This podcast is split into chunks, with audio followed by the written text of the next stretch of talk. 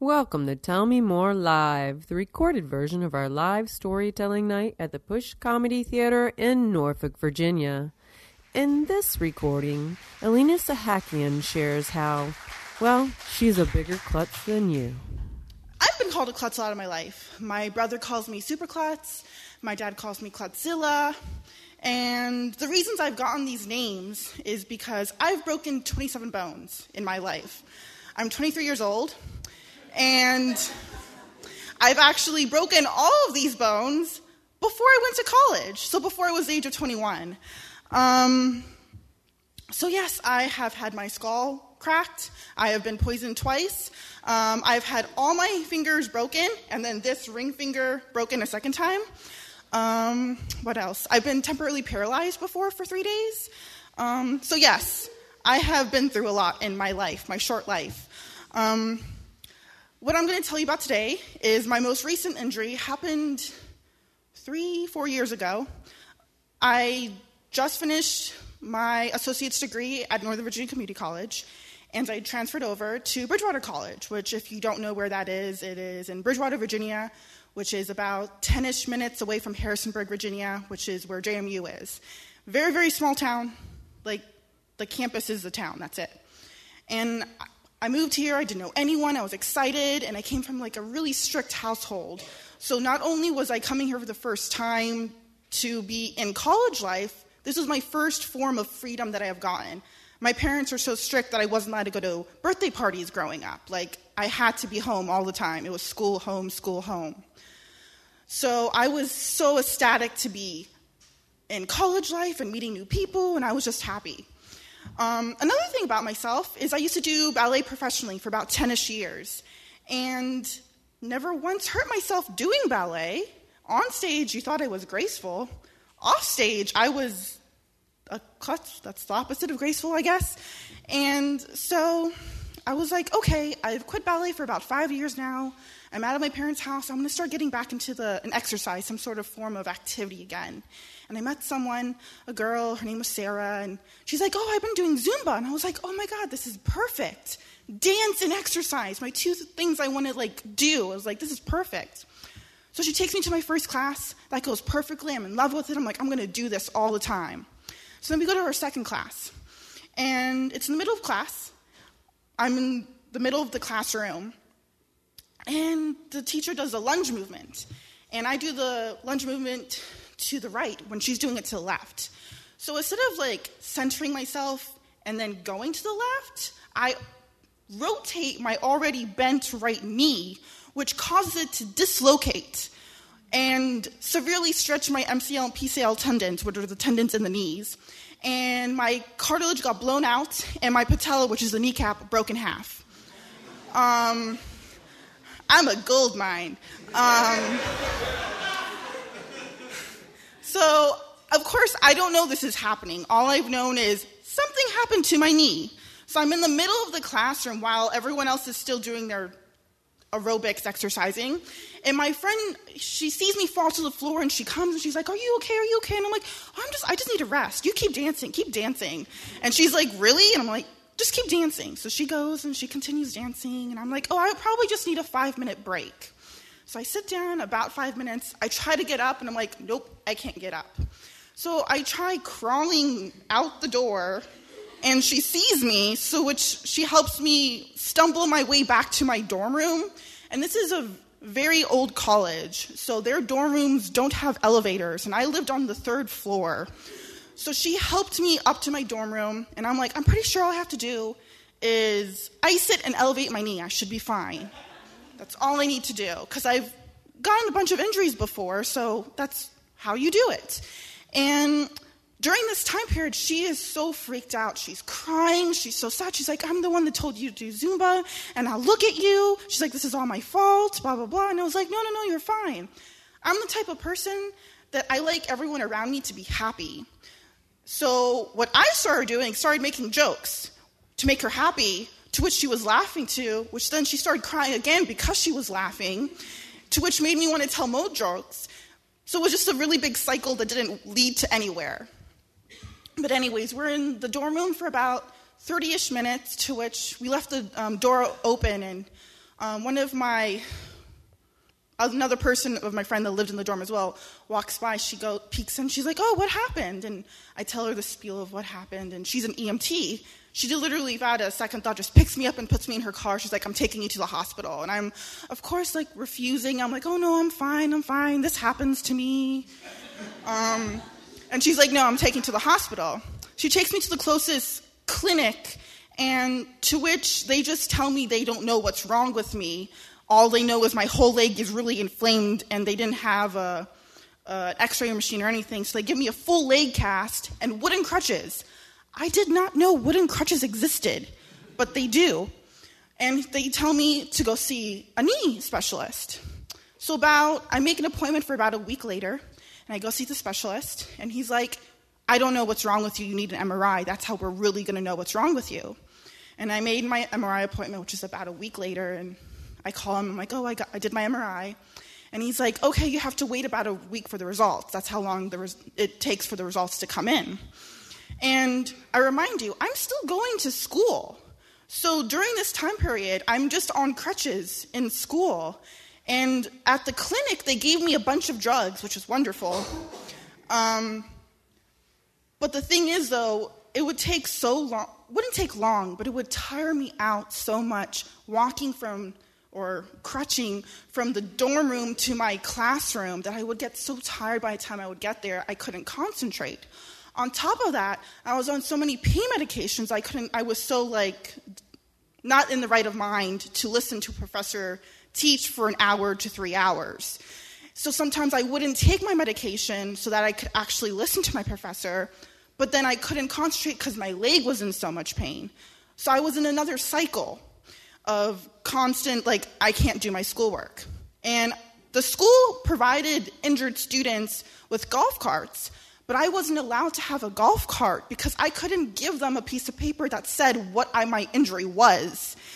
So I told them, like, I have a full leg brace. Like, I'm not joking. They're like, but we can't officially give it to you until we get a piece of paper that t- says exactly what's wrong with you. So when I'm telling you story, remember, I'm still walking and hobbling around campus during all of this. So I come back a week later from, um, from getting my MRI result, um, doing my MRI, and I get my MRI results, and my doctor, he said that he's been in the industry of doing an ankle knee doctor for about 20 years. He's never seen this injury before. And of course, I'm like, oh, wow, that sounds serious. He's like, it is. He's like, can you give me about a week to do research, to do research to see what we can do to help you. I'm like, what can I do? I'm like, okay. So I come back a week later, and he's like, yeah, I think what we're going to do is just do nothing. And I'm like, that doesn't make sense. In my head, I was thinking, I'm like, you just said you've never seen this injury before in your life. It's that traumatic and now you're just going to tell me to let it heal on your, my own? I'm like, that doesn't sound right. So I go see another doctor for a second opinion, and after about like two to five seconds after looking at my MRI results, he's like, You need surgery, like really badly. He's like, You probably injured your knee even more this entire time of not having surgery right after you injured yourself. So I have one doctor that tells me I need surgery, I have another doctor that tells me don't do anything. So I'm like, Okay. And at this moment, my mother remembers we have a doctor in the family who's a knee doctor. Mm-hmm. And I'm like, that, this is such an awesome time to remember that fact. He lives in California, so we mail him my MRI result, results, and he agrees with the second doctor that I need to get surgery. So we go back to the second doctor, Dr. Gavin, that was his name, and he tells me the earliest appointment he has for surgery is about a month away. And he says, But you really need surgery. So he gave me a list of doctors he recommends for me to go get my surgery for. And because I, he really recommends I need the surgery. So I'm like, okay. So I'm making the appointments again to go see another doctor. And the doctor I choose, again, the appointment is about a week away. And a couple days later, I think it's about three days later, um, Dr. Gavin calls me up. He says, I have an open appointment tomorrow morning. Someone just canceled. Can you come and, to the hospital and get your surgery? And I was like, Yes, of course. Um, I fix. I tell my school, I tell my parents, I'm like, this is what's happening. And I go the next morning and get surgery. I had three surgeries done. I don't remember the name of all the surgeries, but pretty much what happened is I have a cadaver cartilage in my knee and two screws in my patella, which is the kneecap. Um, and he tells me that you're going to be about six and a half week recovery period. And I'm a very restless person. And again, I'm home during this period. I'm home with my parents who are very strict that don't let me do anything. Plus, I've injured myself, so I can't really do anything. Like, I can't go to the bathroom by myself because I can't walk there by myself. So I feel like I'm in a prison again, that I can't do anything and I have no freedom. I got like a little light of the freedom and then it was taken away from me. So I told him, I asked my doctor, if I do everything you want me to do in that six period, six period of time, but in a shorter time period, can I go back to school? He's like, I don't suggest you to go back to school. But he's like, if you do it, yes. So everything he wanted me to do in that six and a half period of time, I do in two and a half weeks. And I go back to the doctor and I'm like, hey, I did everything you wanted me to do. Can I go back to school? He wasn't happy, a little bit impressed, but he's like, yeah, you can go back to school. So I go back to school and I'm like, yes, I have my freedom again, ish. And I have a golf cart, and that was awesome. And I have many other stories to tell about that golf cart adventure. Um, so I was like, this is great. But I was still in the whole thing of I was doing physical therapy now every single day for about two hours because that's the only way my doctor let me go back to school if I had I had to do it every day for two hours. And I was still taking medications, and again, the medications were still like doing stuff with my head that I couldn't really concentrate, and I was always tired from physical therapy, and because I overexerted stuff on my knee, doing everything in two and a half to six weeks. Ended up what happened is I medically withdrew from school because my grades weren't doing the best, even though I was really trying my best.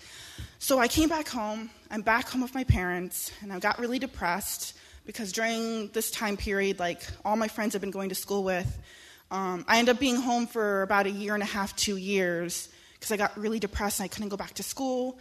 And I love school. I love being in a classroom. I love listening to my teachers. I was the nerd with, I don't have my glasses on right now, but I was the typical nerd that didn't talk to anyone. I just sat there scribbling, and I got A's in everything. I really loved school. From, so when I wasn't in my school environment, I didn't feel like myself and I got really depressed. And then all my friends graduated and they went to grad school.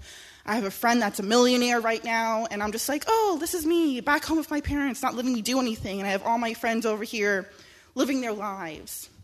So I got my shit together. I went and saw a counselor, and I applied to ODU, and I'm back at ODU right now.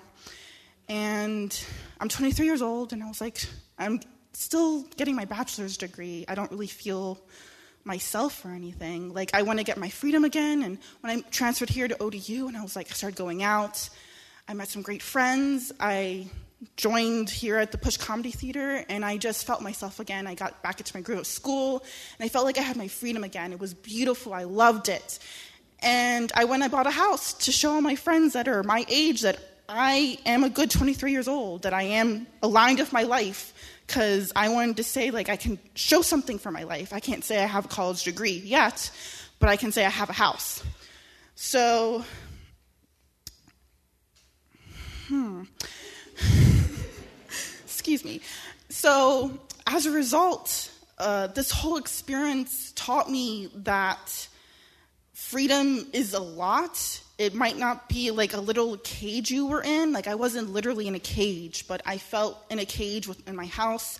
I felt in a cage with this injury. Like I couldn't do what I wanted to do, and I mastered to get through it and everything. And I am very happy with my life right now. And so as long as you just work through whatever you need to do, I'm pretty darn sure anyone can do it. If I can, you can as well.